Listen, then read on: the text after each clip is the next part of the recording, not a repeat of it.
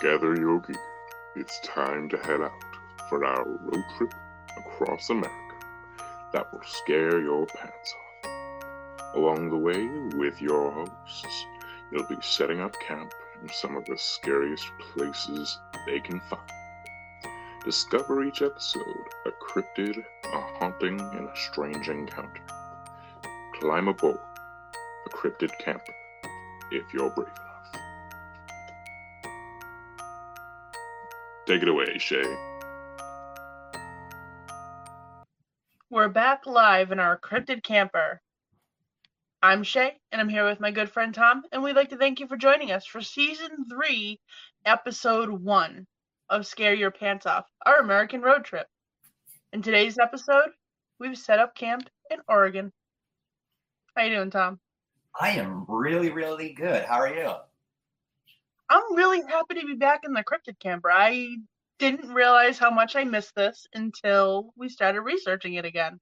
Same, same. This was it was so fun getting back into it, uh, and it just uh, uh, yeah, just doing the research. I was just oh man, I was having so much fun getting back into this. I you, you again, you like you, I I forgot how much how much fun I had doing this, and uh, yeah, Oregon's a really, really, really fun state to start on too. We, it was uh, very fortuitous or whatever that this was the the first one.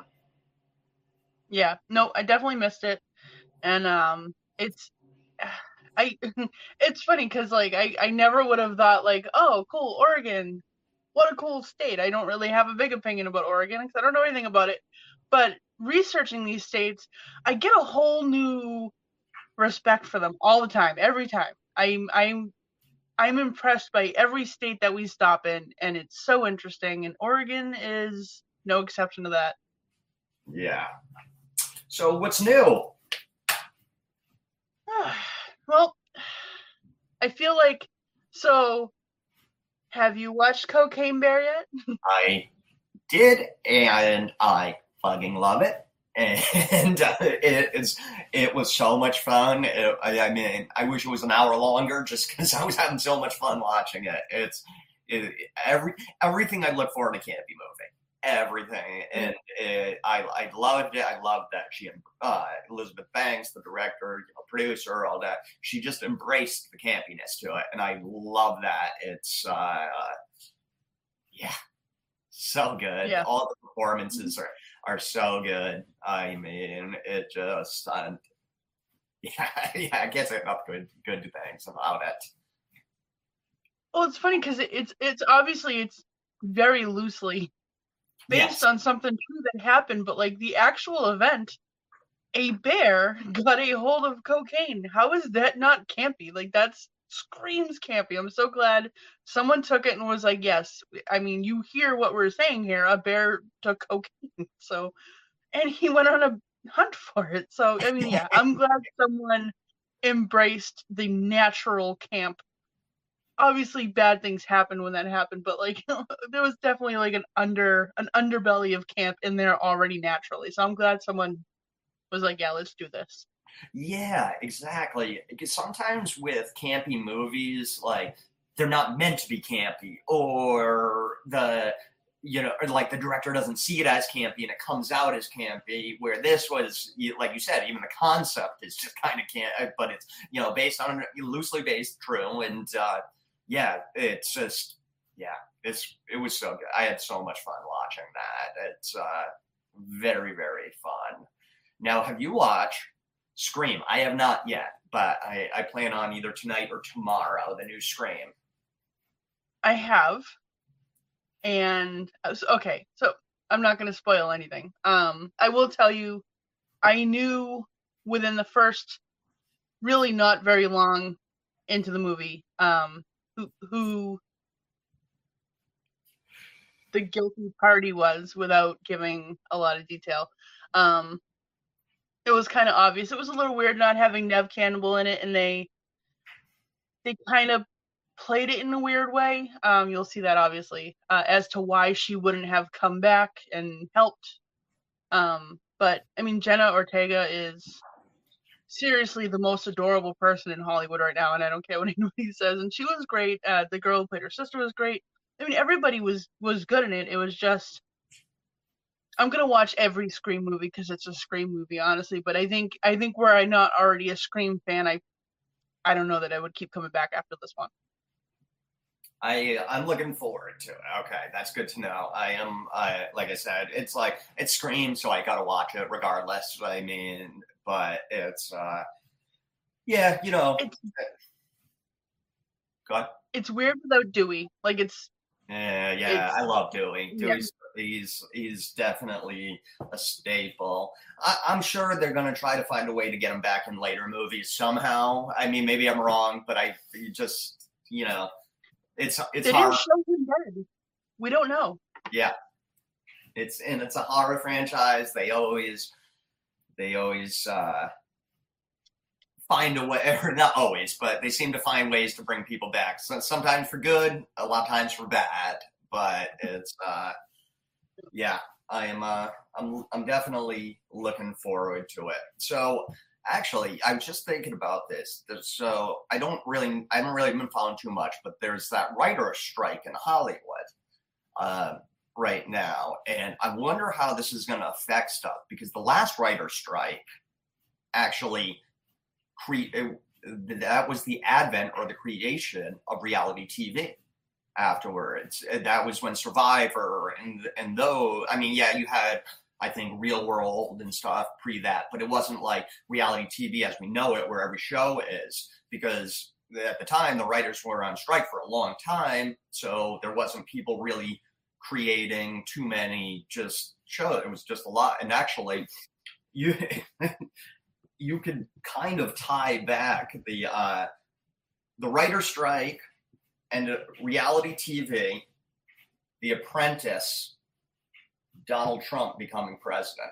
It's kind of cra- it's kind of crazy if you follow it back that way. Um, and no, that's not the only reason Donald Trump became president or anything like that. But The Apprentice definitely brought him back into the mainstream because in the '80s, you know, he was mainstream and on Fresh Prince and all those shows. So, but anyway, my I'm just a little worried about movies uh, go now and TV shows if this writer strike goes on for a while. And uh, the reason it made me think of it is because I guess some of these guys on the picket line have been talking about Jenna Ortega and tweeting about her because she made those comments um, about Wednesday that how she changed some lines because it didn't feel true to the Wednesday character. And she was like, she had said stuff like, I was uh, almost felt like I was being unprofessional telling the writers and stuff that I can't do that line like that because that's not true to the Wednesday character. And now they're like, well, Jenna Ortega, you know, they're tweeting out, she couldn't rewrite anything without writers and all this stuff. So that's why my brain went there in the first place when you brought up Jenna Ortega. So, Yeah. And that and that is scary. Okay, hear me out. I think I have a solution.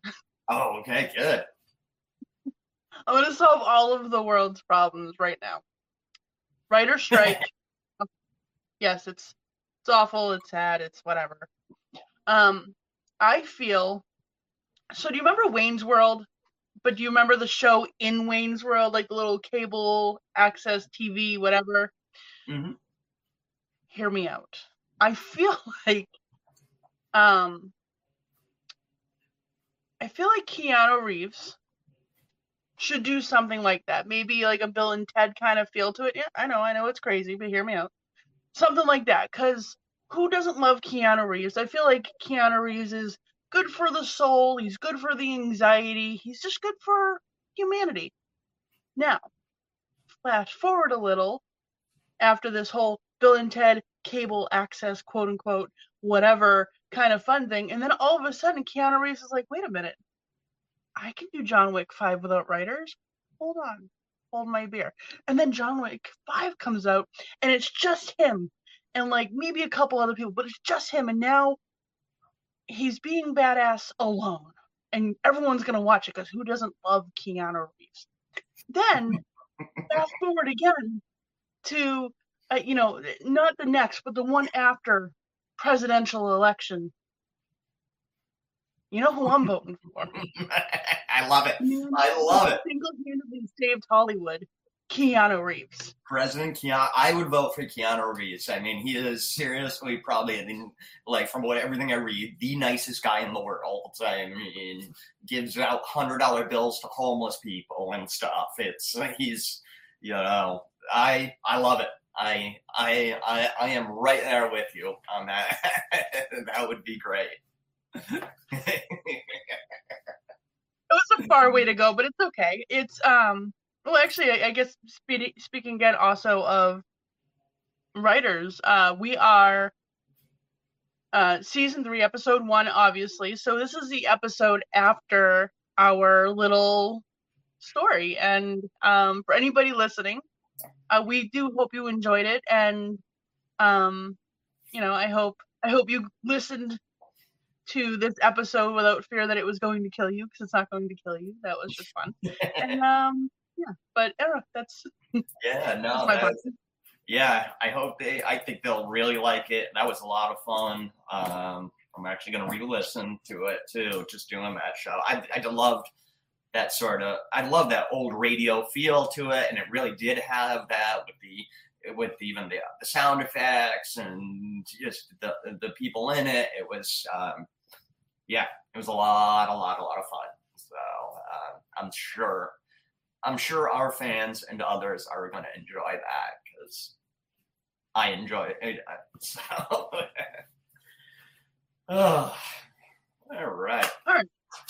Well, would you like to dive in to our very first um, cryptid of our season? Time for the cryptid. Yes. Oh my God. So again, this was so much fun, and I know we say that a lot, but it was really fun getting back into this, guys. And um, Oregon was just the perfect state to start with because it was uh, there's just so much going on uh, with cryptids, strange encounters, haunting, everything. Uh, so much going on in this in this state. And for cryptids, I mean, I had a tough time choosing because there was just so many awesome ones. Uh, you have, they have Colossal Claude, they have Sasquatches, they have bat squatches, they have lake monsters and lake dragons and thunderbirds and dogmen, and, and they have the black-eyed children. Which, if you are a fan of ours, you know that uh, how creeped out I get by creepy children and stuff. I almost picked the black-eyed children.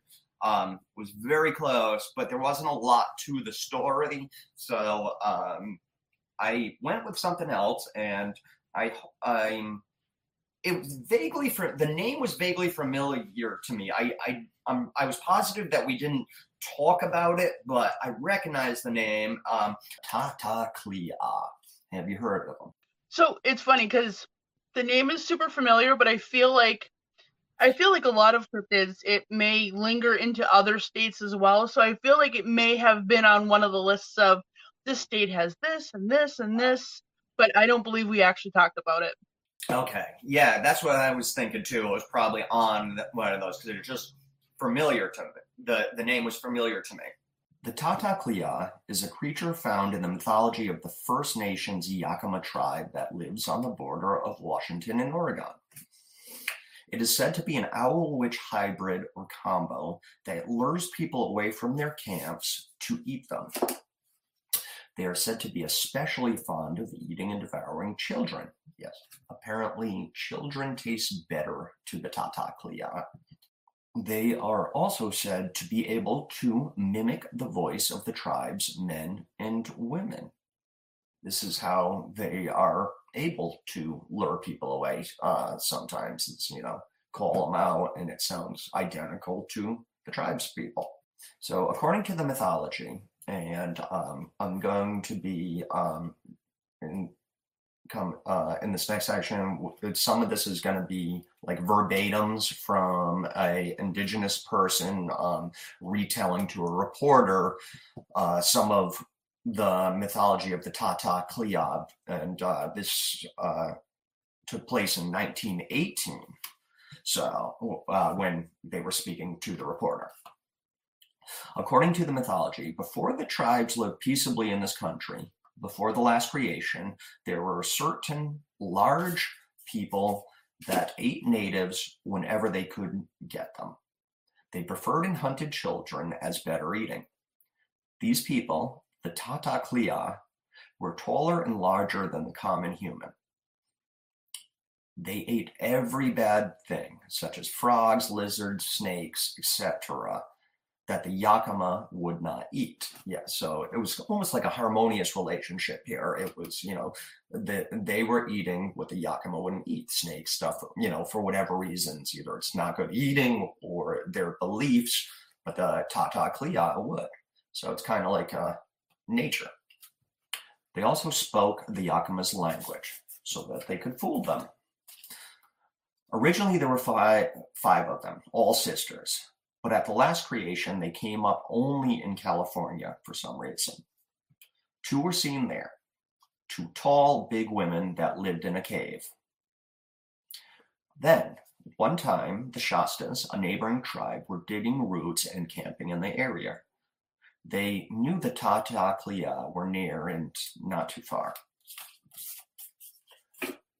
They were careful, but the Tata Kliya, a cagey and crafty creature, managed to capture a little boy. But he was not to be killed and eaten. Rather, they were going to raise this boy up and have him live with them. The boy thought he would be dead soon, as he knew the stories of these creatures. But days passed and he remained alive. So, one day when they were out of sight, presumably hunting, the boy ran. He ran and ran traveling over and through rough and wild places until finally he reached his people. He told them the, the story, the ordeal of what happened, and um, yeah, they got out of there. So many years later, the Tata Kliya were destroyed. All that is known about why is that their cave became red hot and then exploded. Many tribes people think or attribute this to a higher power. The creatures were never seen again, but are still talked about as the most dangerous beings to ever walk this earth.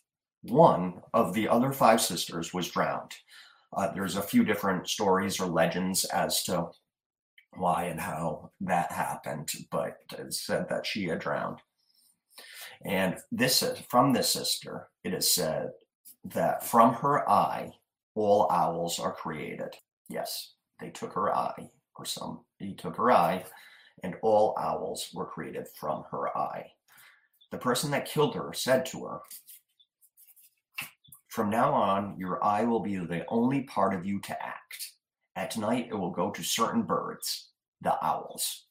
So that's pretty much it. Um, oh, I did want to mention so um, in many, many indigenous and Native American cultures, the owl does represent death. So, sort of makes sense now. You know, they took her eye, created all owls. She died, you know, and then they took the owl. So, made the owl. So, yeah, so that is what I have for the Tata Kliya and the Oregon Cryptid. We are officially one cryptid in, and I've still not made a tie to the Wendigo. oh, I hadn't thought about that yet either. Oh, I did. I've been thinking about it, but it's fine. Um, okay. Well, have you got anything else on the Gumberoo? Nope, that's all I got. All right. Well, I'm gonna dive into the haunting. Time for the haunting. It's not a super long one, and it's not like the scariest one we've ever heard of, but it has one key factor that made me pick it over everything else in Oregon. And genuinely Google haunted places in Oregon because there's there's so many cemeteries, roads, mansions. It's so many things, and it's really really cool. But today I'm going to talk about Oregon State Hospital. I still feel weird saying Oregon, and I know that's not wrong, but I do. I feel like my face feels weird saying it but it feels weird saying Oregon too. So I'm not gonna win either way here, but I feel weird. All right. So the Oregon State Hospital, in its current location, uh, began building in 1881 and finished in 1883. It was built for $184,000, which translates roughly now to five million uh, three hundred and fifty-one thousand one hundred and fourteen dollars, roughly. I say roughly, but that is a weirdly specific number. I know. uh, by 1981, there were 478 male and 212 female patients. So this is less than a decade after its opening. Uh, and that number was growing so much that they would eventually have to put additional wings on. Um, the hospital infirmary was completed in 1892, and by 1896, the most common causes for insanity, yes, I said the most common causes for insanity, which are gonna blow my mind and probably be a cause of my insanity right now, um, were epilepsy, intemperance, masturbation, and religious and religious paranoia. What? Okay, I know. I'm so glad that medicine and mental health has come as far as it is has, but oh my god, back then, come on. I don't blows my mind. But that is so funny. I know. I I love thinking back to some of those things. Like, what are you in the asylum for? Melancholia. So you're sad sometimes. Men were able to put their wives mm-hmm. in institutions for anything. In uh, in hysteria, you hysteria. know where hysteria originates from. So that's mm. insane. It is. It is. I'm, again, I'm so glad we've come as far as we have because that's not okay. no, not in any way. mm. uh, by 1900, uh, two women's and four men's wards were added. Uh, since its opening, uh, 5,046 patients were treated. Uh, 1,243 were released as recovered. Uh, 1,051 were just called improved. So I don't know if that means they stayed in the hospital, but they were okay. I'm not sure where that is. And 1,058 actually died in the hospital, which is sad. But not shocking considering all of the treatments. So, yeah. A narrow railway and tunnel system uh, were used to transport patients out of the view of the public. It would transport patients from one wing to the other for treatments or whatnot. Um, so the outside world didn't have to see it happening, which is kind of sad, actually. Yeah, it is. Now, in November 18th of 1942, there was a mass poisoning. Never heard of that before, but it was a mass poisoning, and I don't see anything that says it was deliberate, but honestly, it's a little it's a little wishy-washy to me, so I don't know. Hmm. Um, it occurred at dinner time when instead of powdered milk, sodium fluoride was used instead. Do you know what sodium fluoride is? No. It's commonly used to kill cockroaches and that accidentally got used instead of powdered milk. I'm really glad you said that because yeah, it's I find that I, that's a that's a big mistake. That's I mean. Did it? Did they keep like the cockroach killer right next to the milk in the fridge, and uh, just was like, "Oops, I grabbed the wrong one." I, that's so, yeah. Huh. Yeah, that's in the that's smell. I feel like has to be there has to be a smell or something that you would know something was wrong or yeah. That's very very strange. Yeah. Well so from that 467 people fell ill and 47 died. Considering the population of that hospital as horrible as that is that number is not nearly as catastrophic as it could have been. So it's it's horrible, but it really could have been Yeah. far more detrimental. Now, as the hospital grew, overcrowding became a very big issue. Now, fun fact before I keep moving on, in 1975, do you want to take a guess as to what movie might have been filmed here? Filmed here? Oh gosh. Um I am not sure. One Flew Over the Cuckoo's Nest. Duh, obviously. It's one of my favorite films too. Yep.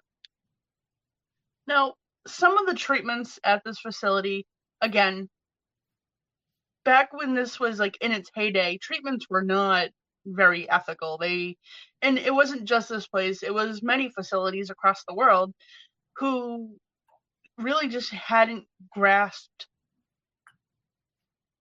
mental health and like how to actually treat certain things, even just right, you know, you're all over health. So, again, very glad we've come as far as we have, but amongst the treatments were electroshock therapy, which I believe is in some magnitude still used today, but not nearly as. Yeah, it's not used like it was then. It, it, it's used differently. I, I'll just leave it at that because I don't want to get too too into the weeds on it and stuff. So Um, another thing was uh, the castration of gays, the sterilization of epileptics, and what they named uh, eugenics. You know what eugenics are? I do actually, and it's it's disgusting. And the Nazis Yes. were big on eugenics. So, for anybody who doesn't know, eugenics is the forced sterilization of anybody exhibiting an undesirable trait, no matter what it is. It doesn't matter anything undesirable, you were castrated for it, so you couldn't pass that gene on. Uh, lobotomies were also very big back then, and hydrotherapy, which is essentially just water torture with various temperatures of water, which is terrifying. It's awful, awful. Now, yeah, the claims in this hospital are not unlike really any other. Uh, you have in the children's wing, youthful chatter, whimpering, and childlike sounds really uh, can be heard. There's shadow play, movement, footsteps, and maybe like what sounds like a cart being pushed or moved in the tunnels can be heard. You hear crying, uh, just almost like a doctoral chatter with that's a little unaudible. Um, groaning, just normal sounds, nothing too catastrophic. But why I picked this is not because of a haunting, believe it or not, but it's because of something that this hospital had that I had not heard of another hospital having. It doesn't mean they don't have it, but it's the first one that I've heard. And it is a museum today, and I'm not sure that this room is still here, but I believe it might be. There's a room that they called the Room of Forgotten Souls, and it houses 3,600 or housed 3,600 copper urns filled with patient remains that were never claimed. Wow. That's wow.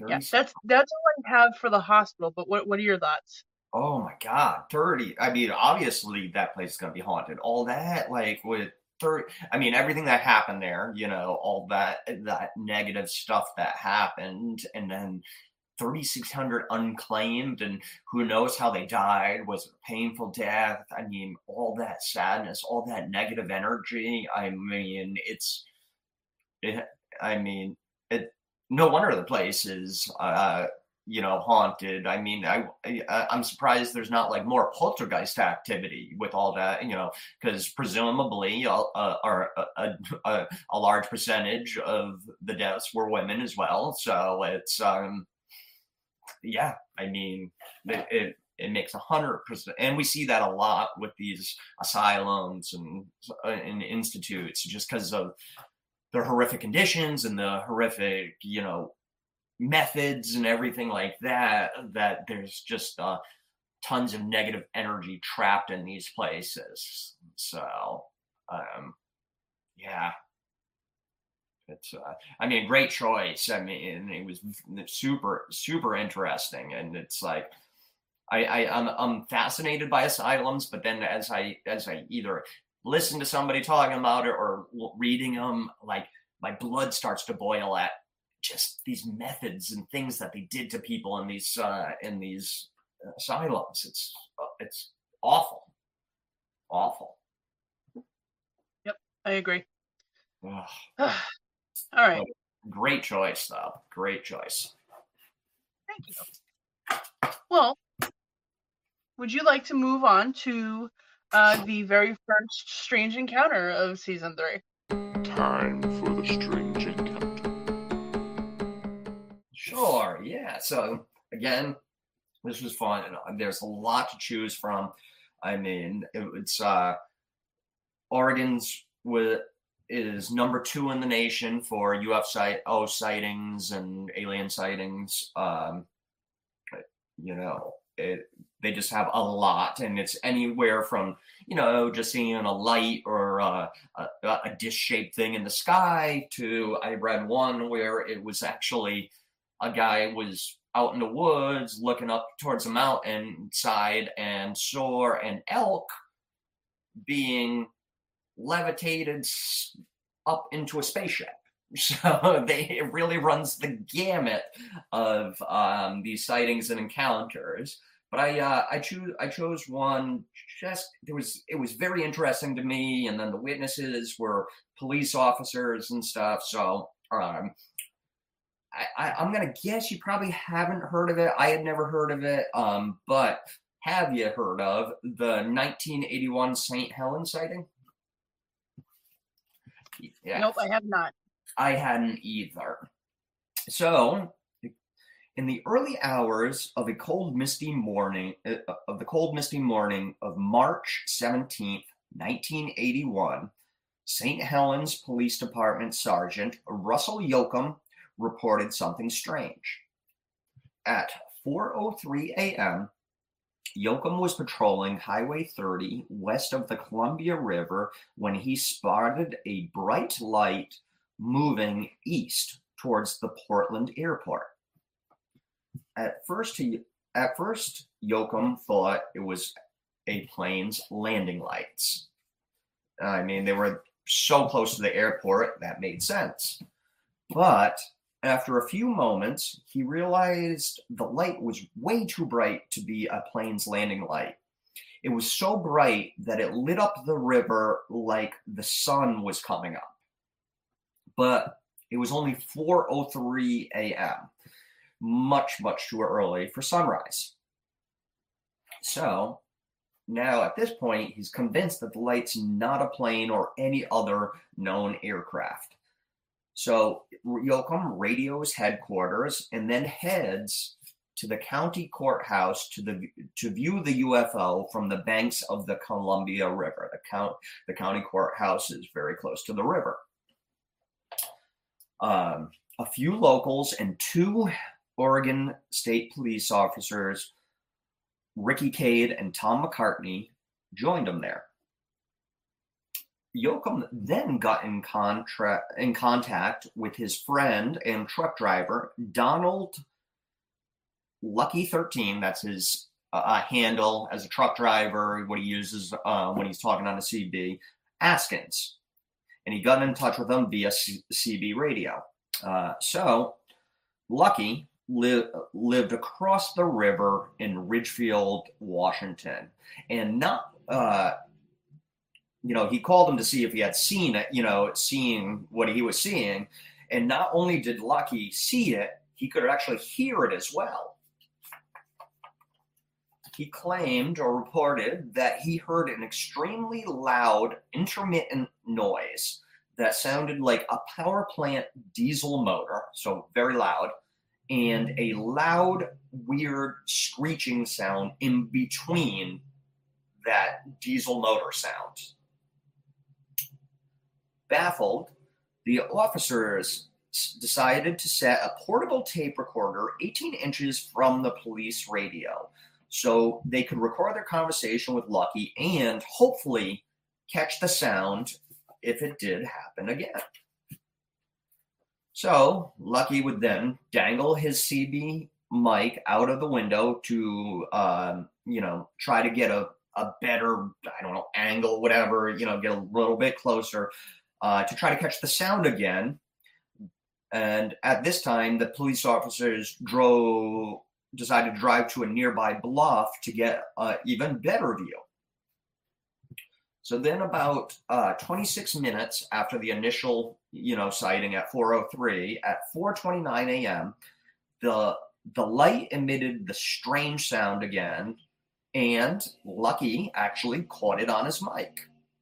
And this was then recorded onto the tape recorder that I had previously said that they had, you know, put about 18 inches away so that they could, you know, record anything and have proof afterwards.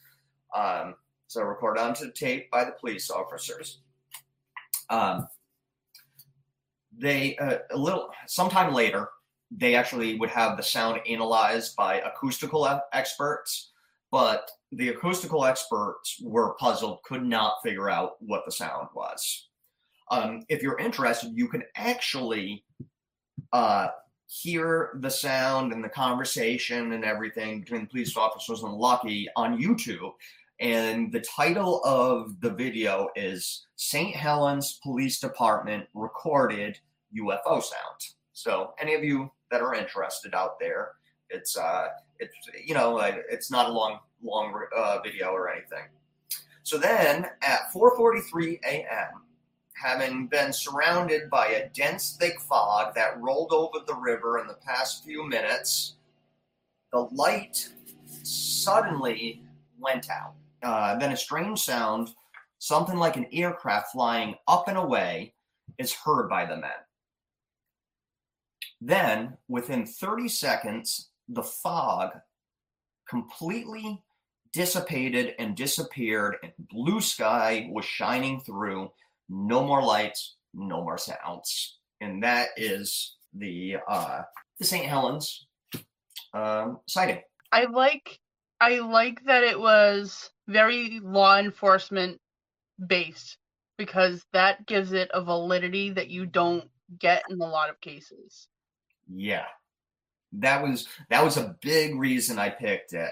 And then um I really liked the fact that it was you know at that at 443 this dense fog comes in and it's only there for mm-hmm. two minutes and then you it's you get that sound of the you know like of an airplane or something flying up and away and then the, the fog immediately dissipates. Like i just found that like just that's something out of a movie or something right there. I thought that was uh, uh that was really cool but yeah like like you said the big reason was the uh you know the the police officers it gives it a, a, a, a more of a uh, even more validity for some reason just because they're they you know their job and everything. And you got to think 1981 and it's you could get mocked you know you could be mocked or kind of made fun of. I mean even to this day you know they make fun of people who claim that they were you know uh, people, uh, you know, probed by aliens or stuff like that. So in 1981, that's kind of almost a ballsy thing for a cop to be admitting admitting this and stuff. But then, you know, two other cops came and they're they're hearing and seeing the same thing. So it's um, and it seems like there was quite a few few witnesses, not only in Oregon but over the over the uh, the border in Washington. So I found it to be very, it was very fun, sort of interesting.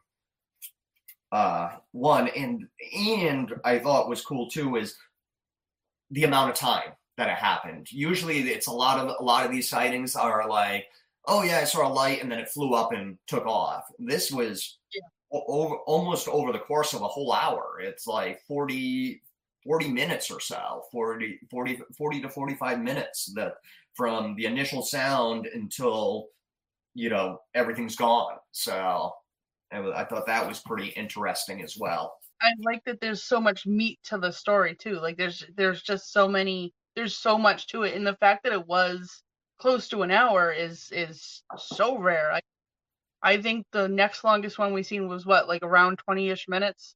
if that. I don't, if I remember correctly, it was not very long. Yeah, they you- have almost an hour. Yeah. Yeah, I thought it. It was a cool one. Oregon was very, very fun. It was a, I, I- it was like, it like very, I don't know, fortuitous that that was our first episode coming back because it was just there was so much and it was just a really, really good com uh way to start the season. So while we're still in Oregon, Yeah, um, you had said that one of the ones that you were thinking about doing was the Black Eyed Children. Yes, Now I uh, have been just like mad googling because I know I've heard about them in other states, and they are in other states supposedly, uh, Virginia, Texas, um, and a couple of other ones. But um, I actually just stumbled upon claims in Staffordshire, which is in the UK. ooh, okay, So I feel like maybe sometime in the future we can dedicate a little bit of time to the Black Eyed Children. Yes, definitely. Because uh, it is like what I read about the ones, at least from Oregon, and like you are right uh, that they um in other states there's they're either mentioned or there's versions of them. These types of uh, you know um so it, it this one there wasn't a ton of stuff, but it was cool what what the people claim. So all right, cool. That's uh very cool to know that we will. Good chance we'll be talking about them in the future. Oh, I feel it coming. Um, all right. Well, do you have anything else for me No. today? nope, that's it. All right. Well, everybody, thank you again for joining us for our, our first episode of season three. We're so glad you're still sticking around for some reason and listening to us, but we're really glad you're here. Um, be sure to tune in next week when we set up camp in Vermont. Until then, happy camping. Thanks, guys. As always, our host would like to thank you for joining. If you enjoyed the program, please be sure to like, follow, or subscribe wherever you get your podcasts from. Find us on Instagram at Scare Your Pants Off Pod, no spaces, or on Twitter, Scare Your Pants Off Podcast. Or send us an email with questions, comments, and fan art to scareyourpantsoff9 at gmail. See you next time.